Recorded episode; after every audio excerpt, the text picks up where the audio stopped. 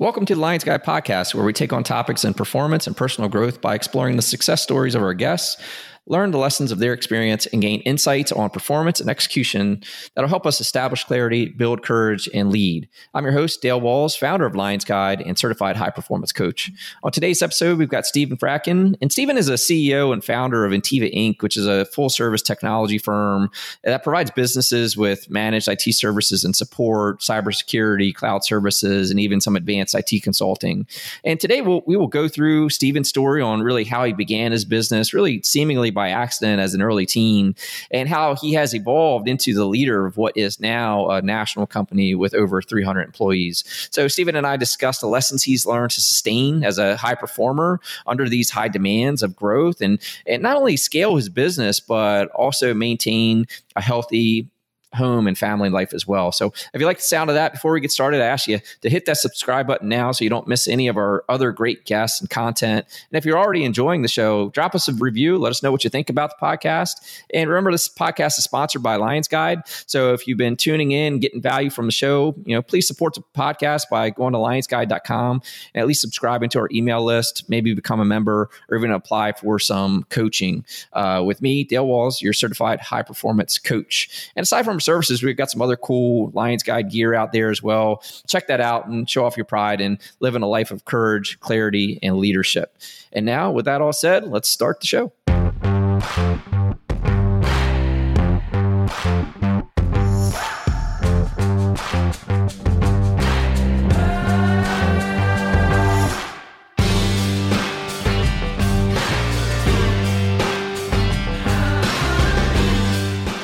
Right. Uh, today on the Lions Guide podcast, we have uh, Stephen Kin. I'll get your name right.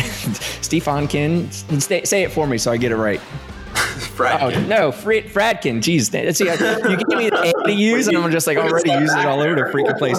Stephen Fradkin. Stephen Fradkin which you correct me on that, even though we've known each other for the past what three years now, coming up on I would think, and uh, I was always calling you Friedkin, man. But today oh, we've got Stephen Fradkin on the show, and Stephen I asked to be on because um, you know I, I, look up to Stephen. You know he's a high performer, he's a very successful entrepreneur. You know I know he's getting after it in a lot of different ways, not not just professionally but personally um, you know and he's he's come through what i would call like the battle scars of growth and you know scaled a business that stephen you founded it right I did. Yeah, founded the business, grew it into something that's way larger than anything else uh, typically in the industry. Um, and I got a ton, ton of respect for him. I'm honored that you agreed to come on to the show, man. So I just wanted to hop in there, kind of get your story out there. I know we've got a, all, myself included, I have a lot to learn from you. So I wanted to get you on and, and talk about that. So before I screw up your name anymore, I definitely want to screw up your background, man. So uh, tell us about your background. Where'd you come from? You know, what's, tell us your story. Yeah, uh, thanks, thanks, Dale. I appreciate you uh, bringing me on as well. It's it's always great spending time with you. I uh, would rather do it in person than virtually, but but it's nice nonetheless. You know, I I, I come from pretty simple roots. Uh, I was a total geek in high school and middle school, and uh, you know went to to classes on a day to day basis, and really was bored while there. Uh, I didn't have much success you know, attracting friends or, or girlfriends, and uh, just found myself oftentimes feeling out of place. Um, so ultimately, I was able to uh, talk with the dean of my middle school at the time and negotiate an agreement with her where basically if I was able to crush it in class and turn my grades around and get straight A's, I'd be given the autonomy to kind of spend some time outside of school, specifically uh, walking across the street and playing around at a local CompUSA, which was literally across the street. Uh, though it was a different time back in the 90s where uh, you know people were a little more uh, uh, flexible with uh, letting letting kids run free. Sure. So wound up fulfilling my end of that bargain, and she fulfilled hers. So knowing that I would have the ability to spend time doing something that I was actually interested in, I worked my butt off at getting done the stuff that I was not interested in at all, which was ultimately that schoolwork. Uh, after a couple of months of proving myself there, uh, I was allowed to do what she committed and wound up spending, you know, at least three, maybe four days a week, kind of taking some time away from classes in school and going across the street and hanging out at this CompUSA. And there I kind of self taught myself uh, a lot as it related to computers at the time, uh, mostly around personal computers, uh, laptops, desktops, uh, understanding all the components that would go into it. And one day I happened to be wearing a red shirt while there, which uh, had me look like one of their employees. And somebody had come over to me, mistaken me for an employee, and started asking me questions. I uh, quickly let them know that I was not an employee there. Uh, but if they want to tell me more about their needs, I, would help them out. And ultimately, they were trying to make a decision on whether they would get a desktop or laptop. I helped them make that decision. And then uh, very quickly thereafter, uh, that that individual said, "Hey, any chance you'd come to my house and set this up for me?" And uh, at the time, I was about 13 years old, and you know, I had a little bit of concern there, but but ultimately uh, took the leap of faith and, and assumed this person was not a child molester or anything like that. Uh, took the opportunity, went over to this person's house, got the computer set up, uh, was there for about two hours, and I left with 75 bucks. And I remember uh, just being shocked that somebody would pay me that much money uh, to do something that I truly loved and I was truly passionate about. In fact, I did everything that I didn't love in order to be allowed to spend my time doing that. Uh, so, you know, turns out that was a revolutionary moment for me. And within a few hours of leaving that experience, I started to get phone calls uh, on my parents' home phone from referrals that that person had. So it was other uh, folks in the Washington, D.C. market, specifically business owners. Just to, to put that in perspective, that had home computing needs. Mm-hmm. Uh, so, really, over the next, I'd say at that point, maybe four years, uh, week over week, I'd get more of a customer base that was looking for help with residential computers. Uh, and I wound up building quite a business over the course of middle school and high school, uh, where I was supporting these folks uh, after school on the weekends, uh, helping purchase and, and install computers, and ultimately created a company called Custom Computer Creators at that time, because that was for the most part what I was doing. Uh, then about um, you know, four years or so after I started that, maybe I was around 17 years old. Somebody that I had worked with at that point for four years went to me and said, Hey, you know, you've been dealing with my spouse and my kids for the last four years. That is hard in comparison to my company. So, would you be interested in potentially helping me? I'm starting a mortgage company and I'd like to make sure that the computers work and we have the right application. And, uh, you know, would you give that a shot? So I, I, thought about it for like, you know, two and a half seconds and said, of course, let's do it. Let's go. Uh, so, you know, the reality is I, I, didn't have the experience in what was required there. And by the way, this is probably a, a, trend in my life, right? Where I don't have the experience, I commit to doing it, and then I, I work get out and figure it out until I'm able to do what I committed to doing. Sure. And this was a perfect initial example where I jumped in there and I'd say for every 40 hours of work I did, I probably billed for four uh, because I thought that was, you know, the fair amount based on my prior knowledge. And I just worked my butt off and wound up helping this guy get this business set up. And in the process of doing it, I created an agreement with him where there was a certain number of hours I would give every week at the same time. And I built up this recurring uh, support model for their business. Uh, it turned out, I'd say at that point, that this is before the mortgage market started to really explode in a positive way in terms of size. Uh, and it was just at the infancy of that. And what would happen is uh, loan officers would jump from mortgage company to mortgage company for whoever would pay, you know, a, a little bit more commission.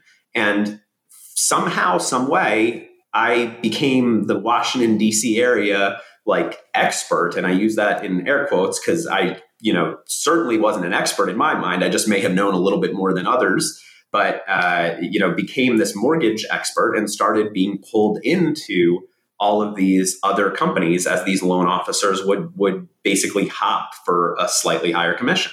And then that continued to expand as these people who own these mortgage companies decided hey let me open a real estate company let me open a title company. So the the kind of industry continued to grow and evolve. Uh, it was moving at a really quick pace and i found myself uh, just kind of in the thick of it all with an opportunity in a market that I was the expert in. So that was really exciting and it, it grew quite a bit. And uh, ultimately uh, ultimately allowed me to start hiring my first full-time employees um, and I, I, continued this through high school ultimately the smith school of business at the university of maryland until december of 2004 where we were maybe at that point four or five employees and i decided that that was the time we're going to formally make a run at this. This is my career for the rest of my life uh, and i really wanted to continue to grow this business and it was that time that uh, we renamed it to Ntiva frankly, because um, custom computer creators was a really long name that uh, didn't at all define what we do. We were defined by it, right? Like it said, we make custom computers. Plus, it was like a million letters long and not an easy domain name. Uh, so my goal there was simple. I just wanted to find something short and sweet that we could define instead of being defined by. And you know, in technology, one of the cool things about it that keeps me interested and keeps me motivated is just it changes every day. Yeah. And I want to make sure that we had a name that was out there that that could be synonymous with phenomenal IT support. I mean, think Q-tip or Kleenex. We wanted that uh, in the IT services space, and you know, I'm pleased to say that that over the years we've we've achieved that, and uh, we continue to grow and scale. Absolutely awesome. I mean, that, I mean, it's wild. I mean, you're right. Like times have changed. Like when we were running around, like you're, you're born when I, am a 1980 baby, maybe. How old are yeah, you? Me too. Yeah. Uh, so, 80, 84. Yeah. So, you know, times coming up through the 80s and 90s, like we were, uh, I would say to your story, like we were a bit more free range chickens, right? Like we, there was not this fear. Uh, there's a great book about it, uh, The Coddling of the American Mind. I don't know if you read it, but, but there for those out there that haven't read it, I would encourage it. But it talks about this change in the American culture from that era to, and it, it really kind of shed some light on that. But but we were that right. We were running around like we're, you know, doing our own thing, and um, so so I was going to ask this, but I think you made it clear. Like CompTIA uh, or CompUSA or CompUSA, they yep. that so the middle school supervisor, administrator, whatever, let you go do that. Did but the store didn't know you were there. Like you know, you were just hanging out. Yeah, I mean, the, the store the store knew I was there. It was a oh, big oh, yeah. super store, so so the store knew I was there for sure. My parents had no clue. Okay, I'm not yeah. sure. I'm not sure uh, if my parents knew if I'd be allowed to continue doing that or not. So I sure. just opted to stay silent. yeah, the whole ask for, for forgiveness, right?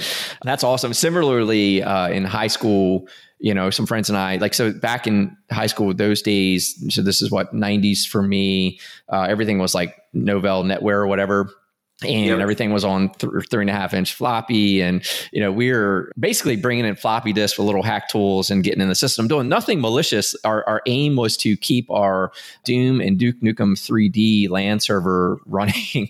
And so we were in between classes and we were playing in the, playing games in the background. And you we had these escape keys to get out. So all the nerds out there like yeah. Um, so we were having these little escape sequences. I think it was like Control Alt G or something got you back out into the menu so the teacher would know you what you're doing and stuff. And I, I was going to be away, or or one of my friends or something had asked how we were doing it. Like we weren't going to be in class, but they wanted to get in still, right? So yeah, give them, oh man, let me show you how to do it. Well, they get caught, and then one day I'm like back to school and I get called down to the principal's office. I'm um, not sure why I had a suspicion and go in there and it's the prince. Our, our, school was a 4A school, so we had a few vice principals and, and so on. You go in there, and I'm a kid, I, you know. I go in there and it's the principal, the three vice principals, the three librarians, and two net admins from the board of ed, like all sitting around this huge conference table.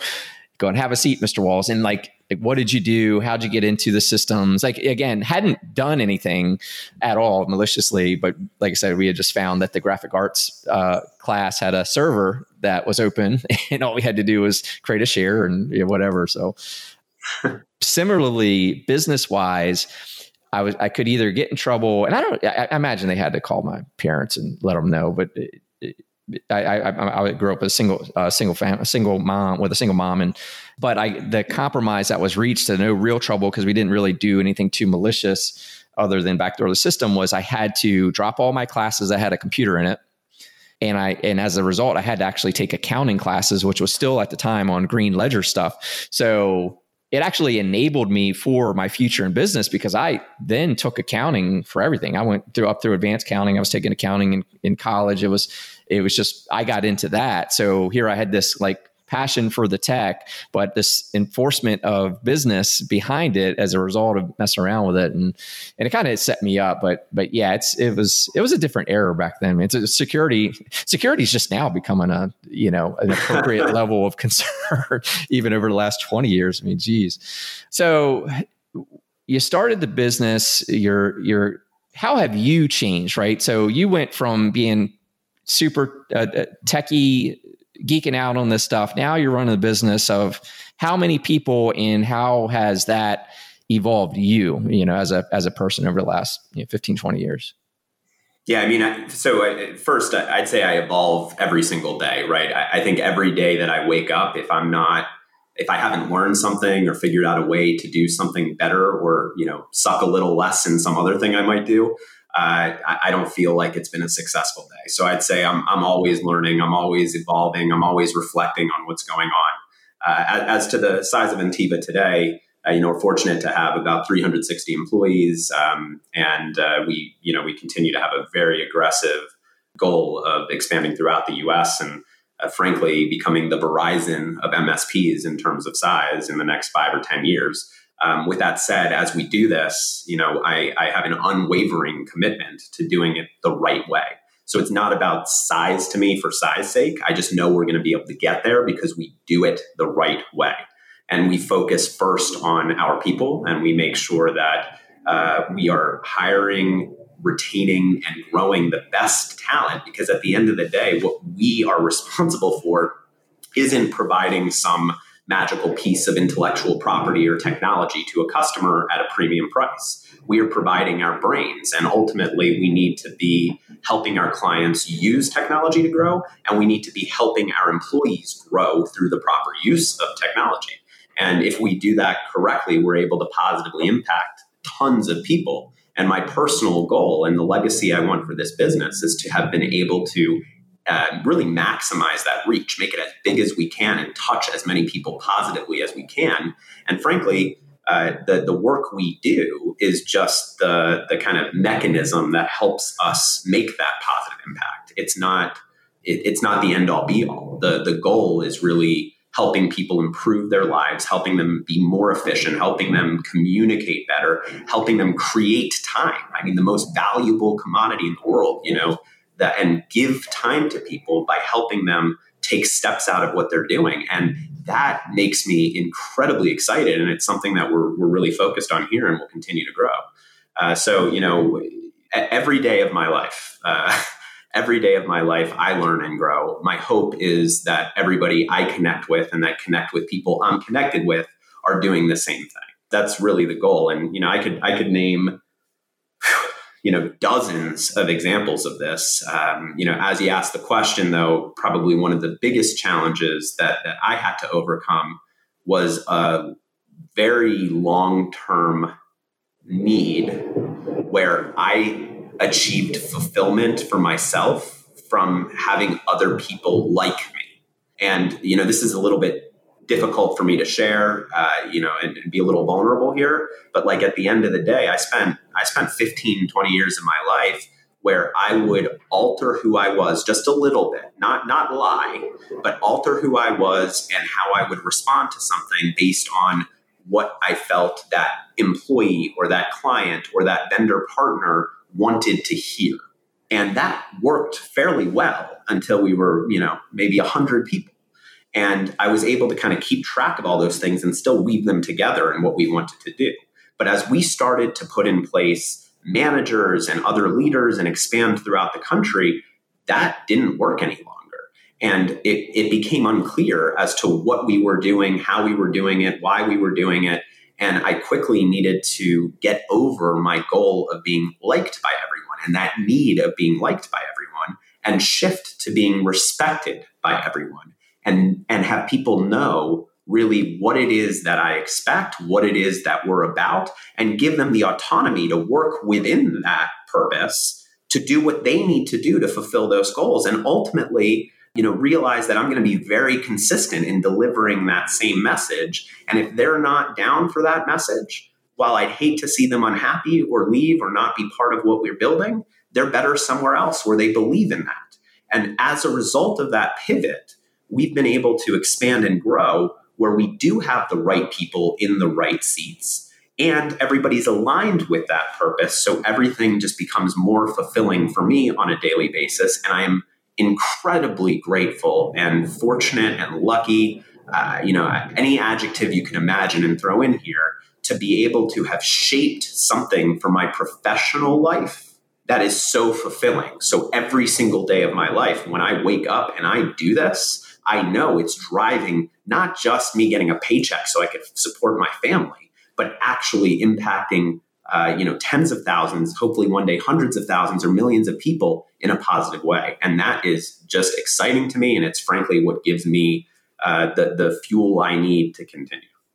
Yeah, I, I, mean, and I, I, totally respect you saying that, and I think people need to hear that. Which is, you know, I've called that in my own head because I've lived that too. Uh, you know, when I call it in my head, like the chameleon effect. Like I can blend in in most places, right? Uh, you know, and and, and it is that people pleasing, you know, that leads to mediocrity, right? It does not break you through to maybe your real potential because you're you're a bit watered down, trying to please everyone, you're trying to overbalance. And instead of picking some, you know, and that's for me even on this next chapter where I'm going and I made clarity one of the core values of of Lions Guide because like you need clarity in where you're going, but even in addition to that, you need clarity on who you are. Like, what are your core values? What do you stand for? What will you not compromise on? And and and from a perspective of leadership, you know, one, one people respect that because that's that's a leader, right? They're firm, you know, they're they're minimizing the ambiguity, right? They're they're staying consistent. They're not this today and that tomorrow, right? And it's something that can be admired and followed due to that consistency. So I think it's it, you know it's a great lesson for you to call out, which is the need to kind of you don't have to please everyone. You know, it, I don't know who said it was like you know you try to please everyone or please no one because you're just something different all the time. And it and although it's it's nice to have, I also compare this to that of a you know a singer has a range of their voice. Like it is good to have that range so that you can come in and be relatable and ver- with the various characters and personalities and things that you're going to meet along the way. But but you'll do yourself some good to be true to yourself as you build that relationship so they do know who you really are your people know who you really are you know where you're going so i think yeah absolutely that's that's awesome. and, and, and i think it's critical to just take the time and take the opportunity to figure out what makes you tick right yeah. i was i was so fortunate to be able to figure that out at a young age. And it's really given me that that kind of goal and that purpose. And so every day I'm able to make active decisions about where I put my energy. And if I'm putting my energy to things that that go towards that goal and purpose, I am in a constant state of fulfillment. And frankly, I make incredibly good use of my time, right? I'm not spending my time on things that don't support that. And it's really, really cool to be able to do that. So, you know, my wish for everyone is that as, you know, early on as possible, they able they're able to figure out what makes them tick. And and I'd also say, you know, in fairness, it's possible that that changes over time. Life circumstance changes and the, the world changes around you, and, and it's okay for that purpose or goal to change. But as long as you have it and it's clear to you, uh, you know, go towards it and make sure you're putting your time and your energy towards those goals. Yeah, absolutely. And even look, if you're not clear, start with something and start taking action towards that, and you're going to learn whether you're right or wrong, and then be ready to say, okay, well, that's not quite the direction now that I'm into like you choose a direction, you bring clarity to direction you want to go, you start heading in that direction, you know, it life and circumstance is going to tell you whether you're on the right path and just being humble enough to like not die on that hill that you picked initially, but no, like, hey, I knew I want to start heading this direction. And, and I know you can appreciate this in tech because things change so often, right? We're evolving every 18 months in that world in a big way. I mean, and so when you start directionally accurate, but have the humility to say, okay, that's not working. So now we need to start making these pivots, you know, it really, but just starting somewhere is just, you know, because you can, you know, it's a, it's analysis paralysis, right? You just think yourself into inaction. And, and really, if you just pick a, make a decision, pick who you, these directions that you want to go, bring some clarity to who you want to be, and then act on it and then evolve it as, you know, you, you get the response out of, out of all that. Yeah, I mean it, it's it's unbelievable how many times I've proven to myself, and I didn't believe this initially, right? How many times I've proven to myself, and I, I lack self confidence and self esteem, that if I visualize something and I want it to happen, it almost always happens. Yeah. If I sit around and I think about it negatively and and uh, don't visualize what outcome I want, it almost never happens or it almost goes poorly all, always right Absolutely. so so it's just amazing how much your mind uh, can allow you and i'm not saying it just materializes in front of you right but if you're committed to an outcome or a goal and you do take the steps that support that and you prepare for any opportunity that presents itself and you're willing to work a little bit harder than the next guy which is surprisingly easy chances are you're going to to achieve what you have in front of you. And I, I cannot believe how much that positive thinking and that that ability to really see what I want in the future, even 10, 20, 30 years from now, and work every day towards it. And then be able to just take a couple of minutes, maybe at the end of every week, and go, well, what did I do this week that's furthering me along that, that long term goal? It's amazing to see how much uh, how much you're able to do and how much you're able to move the needle. Yeah, and that's a major part. Whether you're the CEO of a company that you founded to 300 people, or just working your day job and you've got you're seeking for joy in life. You know, if you sit there and draw out that vision, right? You draw out what is the vision of where you're trying to go. I mean, because you're just not going to hit a target that you don't aim at. And if you don't put the target there, you're not going to hit anything. You're, it's just, it, it's not going to come to fruition. Um, and it's and certainly you're right like and the work it, whether you're working harder than the next guy or just working harder than the old you the, the you that wasn't working towards that right you just Absolutely. recognize that something has to change if you know i want to get there here's bring clarity to the things you need to do to be that person you know where that that you know i hear a lot of times people like want to start their own business. Like well if you had your own business who would you have to be right? And who are you now compared to that?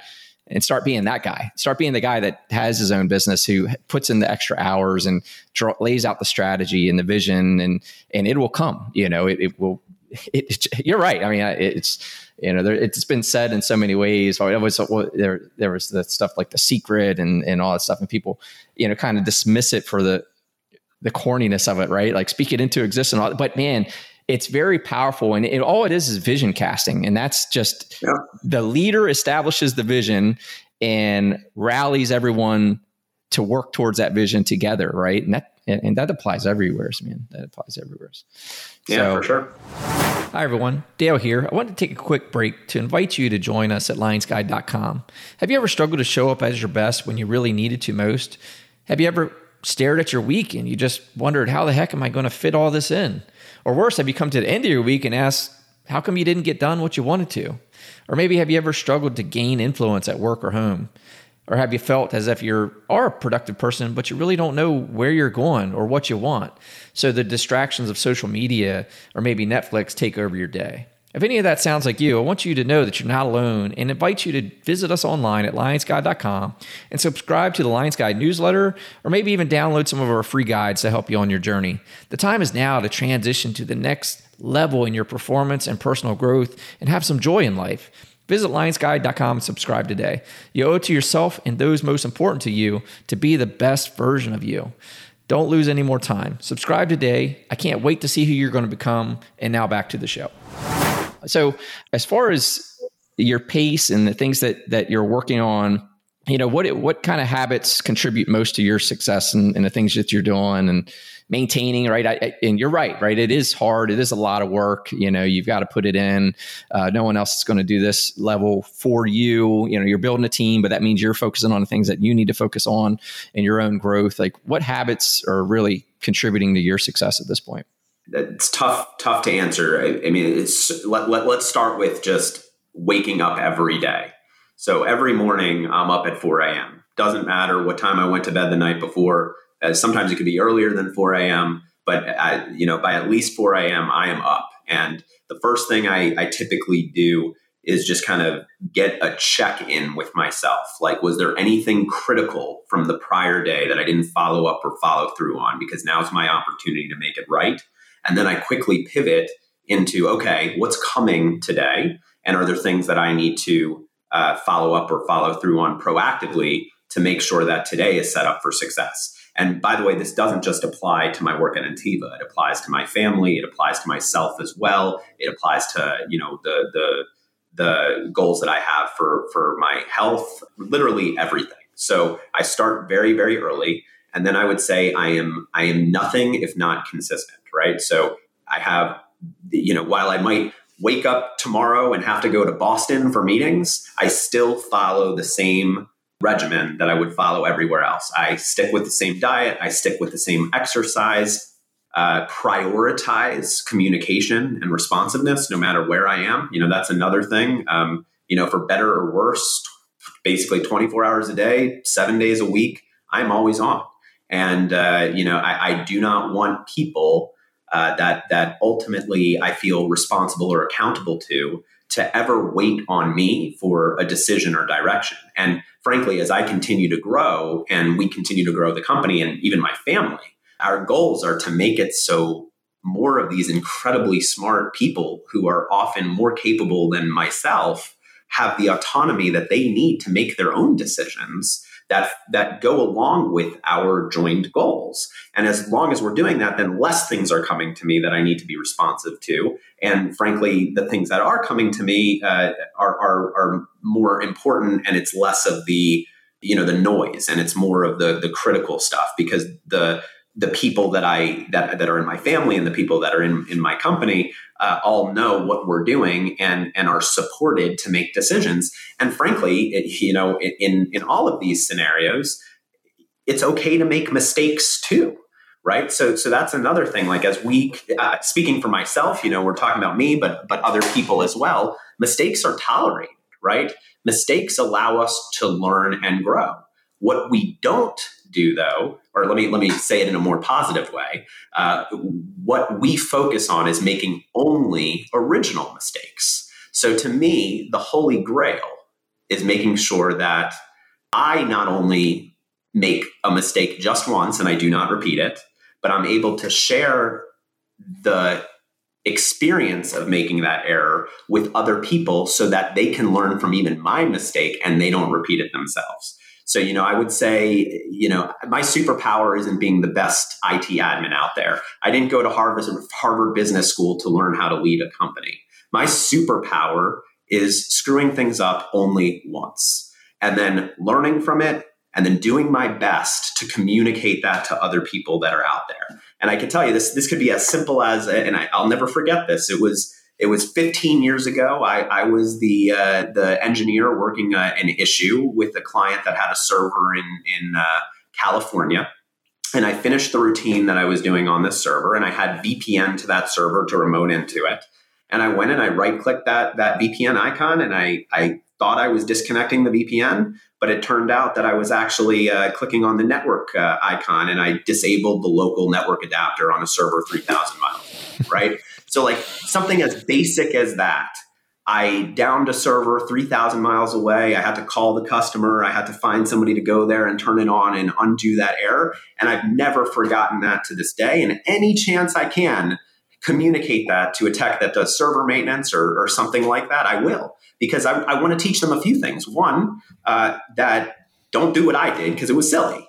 And two, it's okay to make these mistakes because you're going to learn from them and be stronger as a result. And, you know, in both my family and my company, I think we are incredibly strong units because we collaborate and get together and learn and grow from each other's mistakes yeah.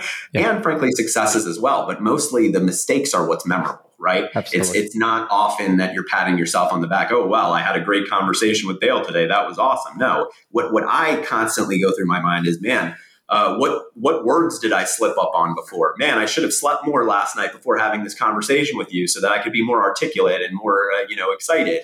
Uh, so it's all those things that that resonate in my mind, and frankly, instead of just using those negative thoughts and and allowing them to bring me down, I'm using what is naturally coming to me to learn how to be a better me tomorrow. And if at all possible, I could share that with others and make them better tomorrow. That gives me, again, fuel. That is why I do what I do. That is the purpose of, of what I do every day, inside and outside of the business. Yeah. I mean, and so you threw a lot of gold there. So, I mean, what I'm hearing, I'll just bring it back, right? So, so you get up early because you try to capitalize on as much time as you can. And that's that I think as you grow and responsibility is key that you're just not going to find time in the waking hours because it's like everyone else is like vultures trying to get their get their claws in you to get your time. And so this there's so much noise in those waking hours. So you know, I find most high performers have found that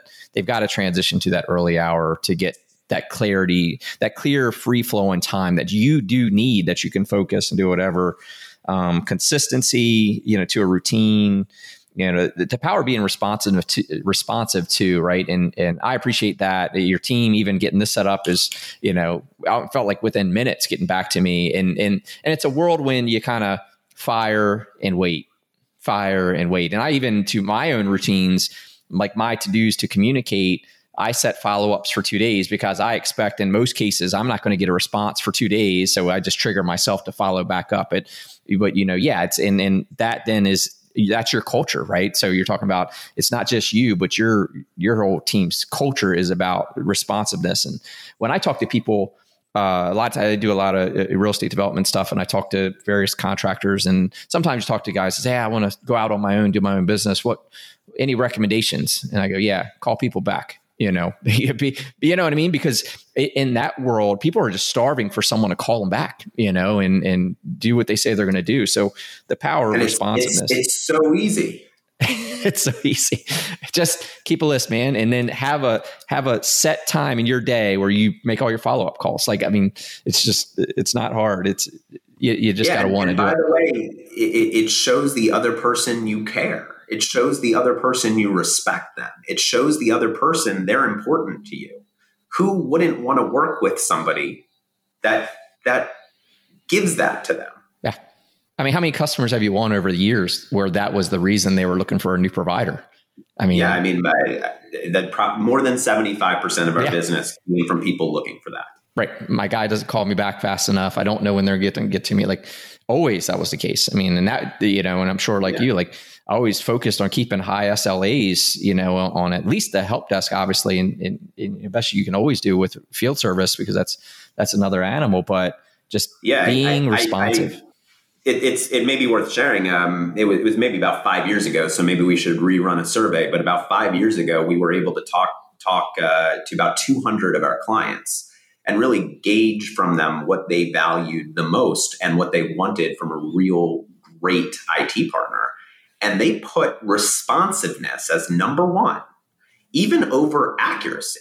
So, I mean, chew on that for a minute, right? Mm-hmm. Like, if your response, obviously, accuracy is important, you know, get it right, make it work, keep it right, and keep it working. yeah. But, you know, in the event of anything going wrong, that, that responsiveness trumps that, right? Like, they need to know you're there for them, you care, there's a sense of urgency, you're in it with them right? And that that ultimately was the the number one thing that we heard from our clients. And and you know, fortunately, I'm, I'm glad to have heard that because it's it's really something that's true to me as well. So it was easy to to meld that together and make sure that that remained a priority for our company.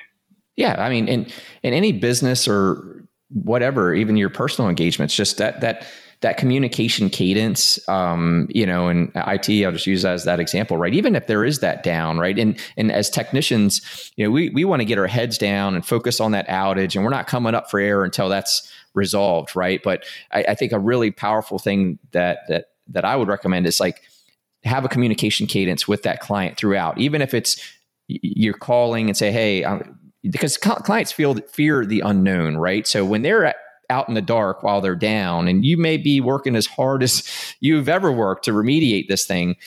If they're not hearing from you they don't know what's going on like they are still on they're fearing the worst. This isn't coming back. So keeping you know even establishing a cadence routine to say hey all right i understand it's down.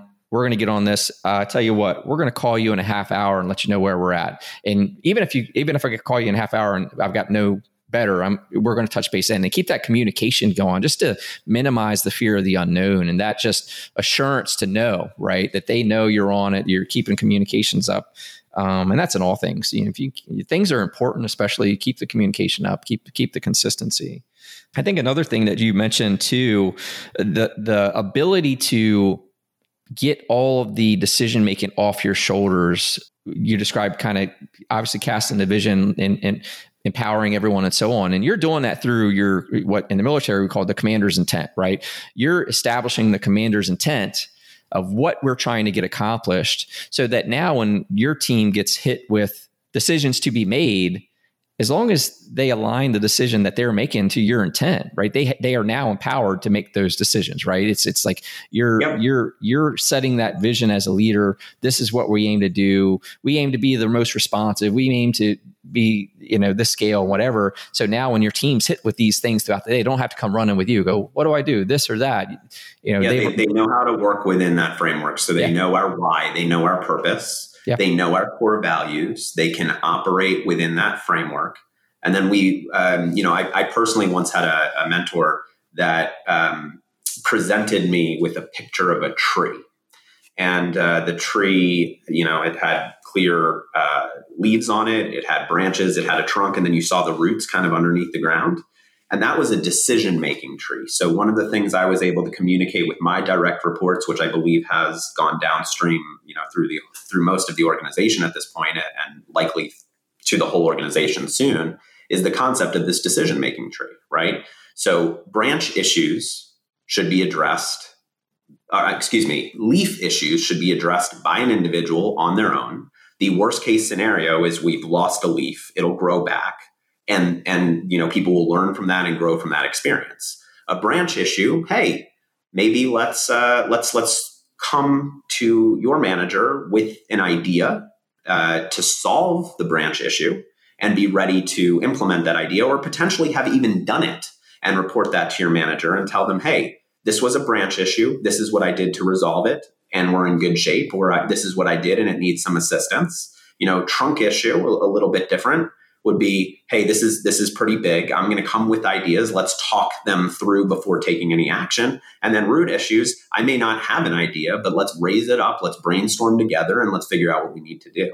And uh, you know if you're able to start to break things down simply like that with a with a simple image like that people are able to start to to really work on their own. And again they have to not be afraid to fail. They have to not be afraid to make a mistake if you have a culture where any error, you know, re- results in public flogging or, uh, you know, termination or anger or whatever it might be, uh, it's not going to be conducive. In fact, you know, at one point in my career, we celebrated failures. We literally would take them and share them with the entire company on a on a intranet portal in order to let them know, hey, this happened this is what could be done differently in the future and this is you know as a result what we learned. Um, and you know very different mindset but it's allowed us to scale and grow without having you know everybody's time get sucked into a, a vacuum that they can never get back. Yeah, you're really enabling the courage within the organization, right? Like instead of being frozen and afraid to make a mistake, you're you're you're making it clear. It's okay to make mistakes and and when they happen we're all gonna gonna learn from them.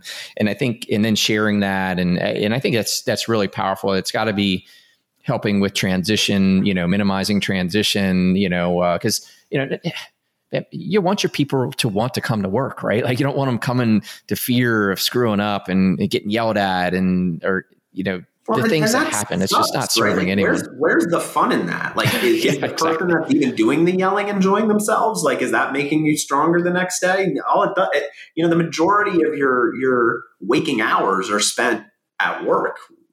Why have a shitty experience? Like, let it be fun. Let it be enjoyable. Learn, grow. Yeah, because it, it's going to happen. I mean, things are going to happen. We've all done it. Like you were mentioning, shutting off the network, so you're, you're you're hard down and stuff. I mean, we've all done things that that just have stuck, and you're never going to do that again.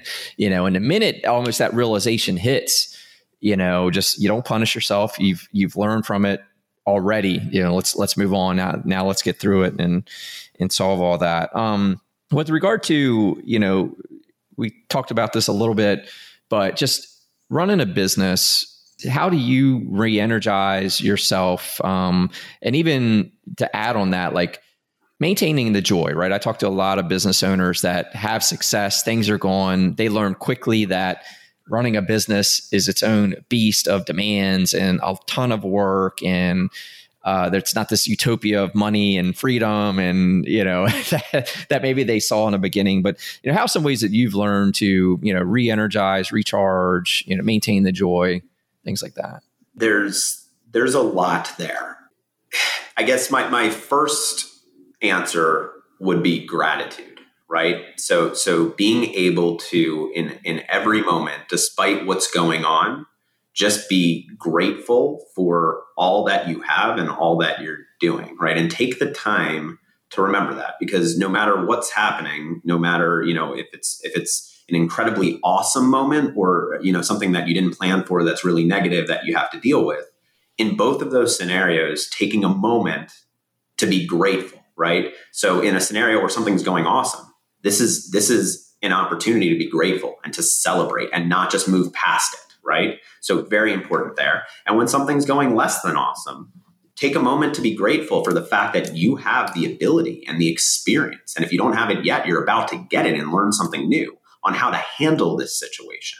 And once you've done that, you've done nothing but become a stronger person. That to me gives me constant fuel.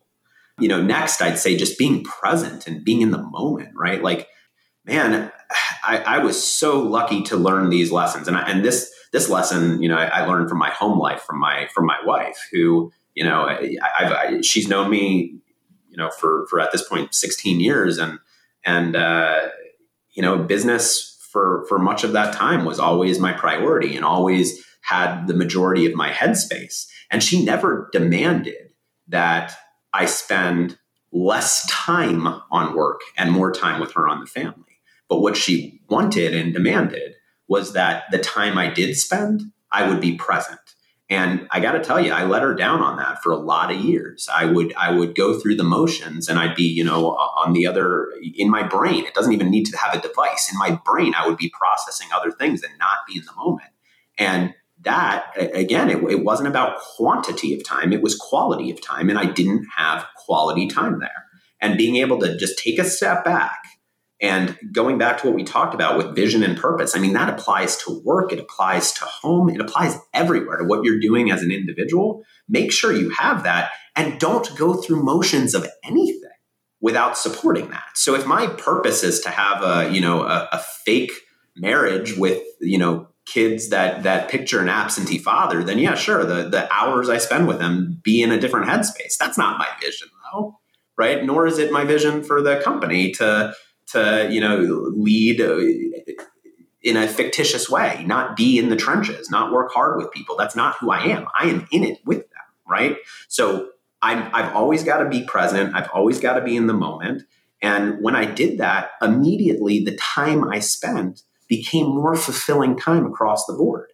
Because before I might be at work and I might be thinking about how I wasn't present at home or now I'm at home and I'm thinking how I wasn't present at work. And it's a vicious cycle. Hmm. So just own what's going on. Everything, you know, you can always reprioritize. You could always shuffle things. You could always deal with an occasional emergency, but make that time count and be very intentional about what you're doing with it. Yeah. I now, and that's intentionality is very key, I think, to uh, just like I think you're describing anxiety, right? And you summed it up great with that. I'm at work. I'm I'm wondering what I'm missing at home. I'm at home. I'm wondering what I'm missing at work. And but if you're intentional with your time and you're laying it out in advance, I think you know when you have this much stuff going on, you've got to have a part of. And I'd be interested to learn more about your routine and time management. But I, I feel like you it's you have to have your days and weeks planned clearly so you're not reactive. You're executing against a plan. And man it, it just takes so much stress. And that means true too like the intentionality of that time. So for me personally i'll say you know back to core values you know my core values of my interactions are being interested compassionate and encouraging right? And that and why do i have that? It, exactly what you described. It is so easy especially entrepreneurs or high performers or managers leaders out there to be distracted with the noise of everything else. And you're right. It's it sucks to be sitting there at dinner or there at a ball game or whatever and you're stuck in your phone you're cleaning up your emails you're not there you're not present. So i go so far now with those three clarity words for on who i want to be right? You know as with my interactions with people and, and when i'm setting my intentions like i'm looking at my weekend i'm getting my planner together i'll say okay we, we got a tournament this weekend my son plays baseball. I'll say okay interested compassionate encouraging. I'll write it on my schedule. You just to call myself out and go hey man this isn't time. We're going to be looking at emails or doing all that social media or whatever. We're going to be there. We're going to be present. And it's it's key. It serves me a lot you know? It's just bring, bringing the attention to it um yeah, yeah and, and I don't know if this is unique to me or not. And, and I'm, again, I'm grateful for this and I, I don't want this to, to come off wrong, but I've learned that I have an ability to impact people, right? It could be positive, it could be negative. Yep. Um, and, you know, with that power, um, I only want it to be positive, right? So it could be, you know, I caught myself the other night. I, I have, uh, I have five very little kids. Um, and, you know, one of them, I, I was with a five year old and I was putting him to bed and I was exhausted. I, I hadn't slept the prior night. I, I, had travel the next day to go to go to a, a, large board meeting that I had to prepare for. And, uh, you know, I'm, I'm putting him to bed because I felt obligated to put him to bed. Right. And so I'm going through the motions, I'm going through the routines. I read the story, I get him tucked in, I say goodnight, I walk out the door, and he asks for one more story. And my first reaction was no, we're all set. And then he he asked one more time, and I just immediately got hit really hard with like, oh my god, what am I doing? Right? Mm-hmm. Why would I have at all spent this time with my son to just go through the motions? And oh, by the way, what the story is going to take me three minutes to read to him, and it is going to make his world. How could I not spend that time to do it? And then, oh, by the way, if I am going to spend that time, how could I not be all in on that time? And how, and, and it, so such a simple thing, right? And it took my five year old reminding me of that. And uh, again, at, at, that point, I sat down and I did it. And by the way, that's that now resonates with me every single night with every single kid. And I make it a point, you know, to to do that, and and frankly, not dread it, but look forward to that opportunity to spend that time and make that positive impact. And you know, it's not going to be forever that that that that has as much impact as it does now, and I don't want to lose that opportunity. And let me tell you something, and this is totally selfish, but when I do that, I feel really, really good. Right? I don't feel like, oh my God, I wasted this time and now I, I, I have to go run around and do this and I'm not going to do well. No, I feel good. It was the absolute right choice. It was an absolute alignment with my I love that. That's and thanks for sharing that. I mean, it's it's true. It's it's real. We we all do it, and and we got to call ourselves out on it. And and you're right. Like you're you're a major influencer, right? You're you know you've got this company. You're a father of five with your wife. You know, you're. I mean, your words have a ton of power. You know, just a ton. And you know, and and at the same time you know, as parents, we're influencers and our communities were influenced. Like someone's looking up to you, right? Like someone is looking up to you and you owe it to them to set that the best example, be yeah. the best for them. And like I, I, I accidentally fell into a leadership role. I didn't wake up one day and say, oh, I was going to create this company and we were going to employ all these people, right? Like this built naturally over time. And now it's very obviously intentional that we want to continue to do this but like that that is it's it's crazy how much impact you can have on people. And once you learn you can do that please please use it in a good way. Like there's there's so much good you can do. There's so much impact you can make by by giving people the time and energy.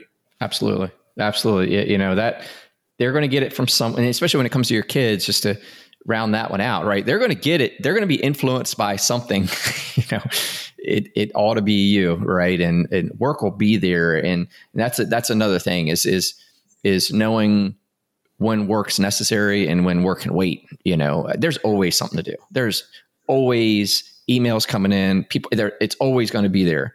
And, and, and for I, me personally, I, I, spent years avoiding things by going to work because yeah. it, I felt so comfortable, I felt so in control.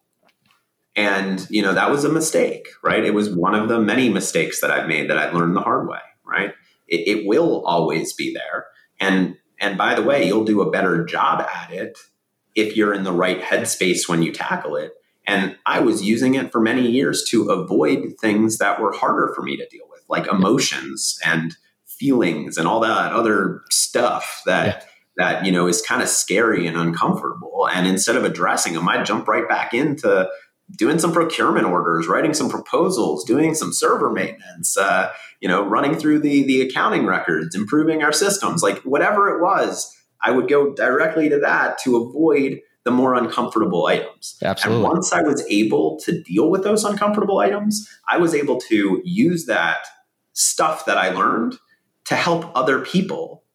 And that ultimately made it so so many of those tasks would actually get done by others and everybody would become fulfilled so it was just it's just been very interesting to to see. And you know I, to, one part of me wishes i could go back 25 years ago and tell myself these things then. But the other part of me goes you know even if i could tell myself that i'm not sure if it would have been as meaningful if i didn't have all of these experiences that really resonate with me. Right.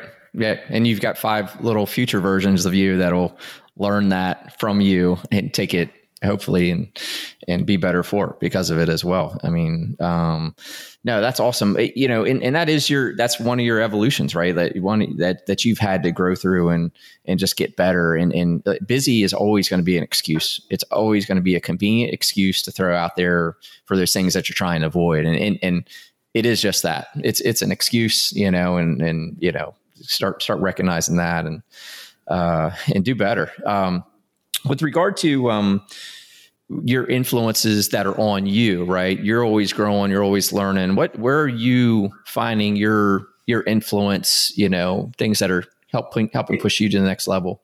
It, it's it's literally all around me. So I'm influenced by everyone that I touch. You know, I, I'm so lucky just going back to, you know, the starting story of Ntiva.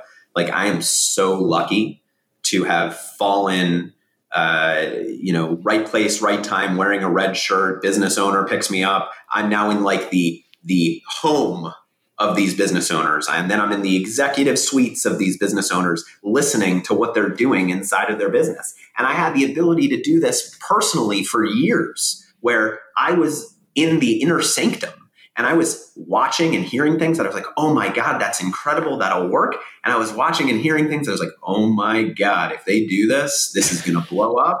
And then I would be able to see the results. And, and ultimately I would, I would learn and grow and, and shape myself with all of those little experiences that I witnessed. And I was able to do that hands on for years and then, you know, now at this point, I, I'm very intentional about who I spend my time with, right? So, so if, if I'm spending time with people, like I need to know that that I'm helping them become stronger. And, and frankly, selfishly, they're they're people that I admire. They're people that I see as stronger because you know another mentor of mine shared this with me, and I don't know if you you you agree with it, but you know the concept of you being the product of the 10 people that are closest to you, I feel are very, is very, very true. And it's okay to change who those people are over time, but where you spend your time and energy with, with specific individuals is ultimately going to shape who you are. And I'm very intentional about doing that with people that I respect and that uh, I aspire to be. And I've been I've been very lucky to be able to do that and, and to be able to be, you know, generally warmly embraced by those people and welcome to do so.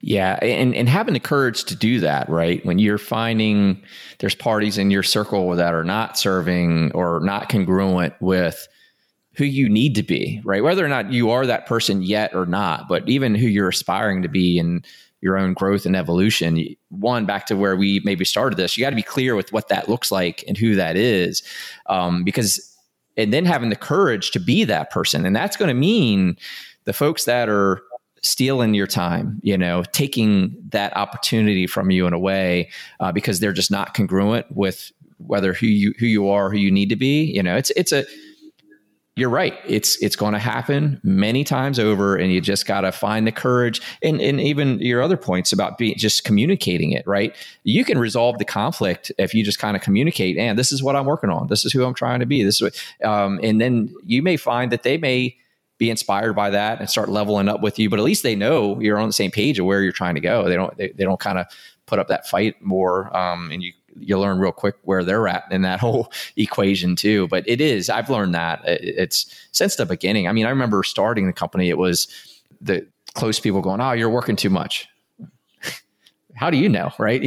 You've worked the same job for last 12 years. You're working for someone. I'm building a company. How do you know I'm working harder than what I have to to get this thing going, you know? And, but there is that. There's the, you know, because, but it's there. So you got to know who you're, who you're putting yourself around. Are they, like, say, congruent with where you're trying to go. And it takes a lot of courage to face that. It really does. Uh, but it's a necessity, and it's one of those difficult, uncomfort things. But it's it's a part of the growth of truly getting where you need to go. You know, you're going to go through those types of pains. And with regard to your time, how do you keep it all straight?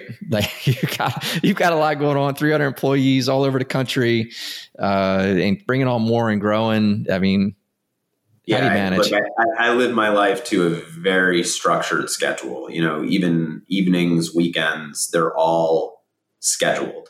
The only time of the day that is a little unstructured, which I already described my routines to you, and they're sort of to, to prepare and catch all from anything I missed, is really from about 4 to 6 a.m. Uh, so those two hours are somewhat flexible, uh, but they're usually spent doing what I described. Literally every other minute of every other day is booked. And, um, you know, at first I was a little depressed by that. I felt like I didn't have freedom. Uh, but, but I learned that actually having that structure to me does create freedom because instead of spending my time and energy trying to think about what's coming next or or you know juggle or plan for things that that may not be defined. I know exactly what's coming and i'm preparing for them and i'm ready to tackle them. And by the way i spend a lot of time preparing. You know like i said before i'm not the smartest guy out there but i will work hard and i will do what it takes to to get it done so having that structure is important and I, I even in that structure do give myself time and i've learned this over the years time to kind of resync, refocus, or frankly, deal with whatever the crisis is of the day or the hour. And there's always going to be one. Um, you know, I'll, I'll, tell you this too, and it, it's somewhat unrelated, but it just it just hit me. You know, going back to to ten years ago, fifteen years ago, I, I would go through and handle issues then that would completely take every ounce of energy that I would have right? Like whatever it is, a client is upset, they want to fire us, an employee is upset, they want to quit. Eh, whatever the situation was, they would they would consume every ounce of my energy. Today, I have morphed into somebody that cares just as much and wants just as much success, but has enough experience to know I'm going to get through this. And spending time worrying about whether I'm going to get through it isn't good spending time uh, analyzing every single outcome, avoiding pitfalls, going into your mind and, and figuring out from past experiences what can I use to, to address this, going and reaching out to other people that may be support systems to help you with it. Those are all very focused things that I can do that allow me to respond instead of reacting to these things. So literally, like I, I had a, and, you know, we can for another podcast for another day. I'll go into the details, but I had an, an issue in 2008 uh, that got resolved. It took from 2006 to 2008 for me to resolve it. It consumed almost every ounce of my energy over that two year period, and today I deal with stuff like that like almost every other day, and I'm it doesn't it doesn't wipe me out. It doesn't stop me from progressing in other avenues of my life. It just makes me stronger. And i look at every one of those opportunities every one of those challenges. Like i know that i live in integrity with myself. Like i do what i feel is right. I'm not always saying it's right but i know i feel it's right. And because of that i don't question what i'm doing now, if once I've done it and I maybe learned that I did it wrong, I'll, I'll question, I'll analyze, and I'll, I'll, I'll course correct for the future. But I feel good about it. So I'm not in fear of that any longer. And I'm just focused on handling stuff as it comes at me. And it's really incredible to see those kind of muscle memory and that training come together. And and you know, one of the things that that that I want to make sure I continue to do is always respond instead of react. When I slip up on that, I, I do, you know, reflect on it and I, I, resolve it and try not to do it on the same thing, you know, to, to keep true to my making only original mistakes concept. But it's easy to let your emotion get ahead. It's easy to let fear get in your way. Um, it, it's easy to worry. And frankly, worrying is a wasted emotion, right? You can plan for, for negative situations and and be prepared uh, for what you could do to mitigate them or avoid them. But sitting around worrying doesn't really do much.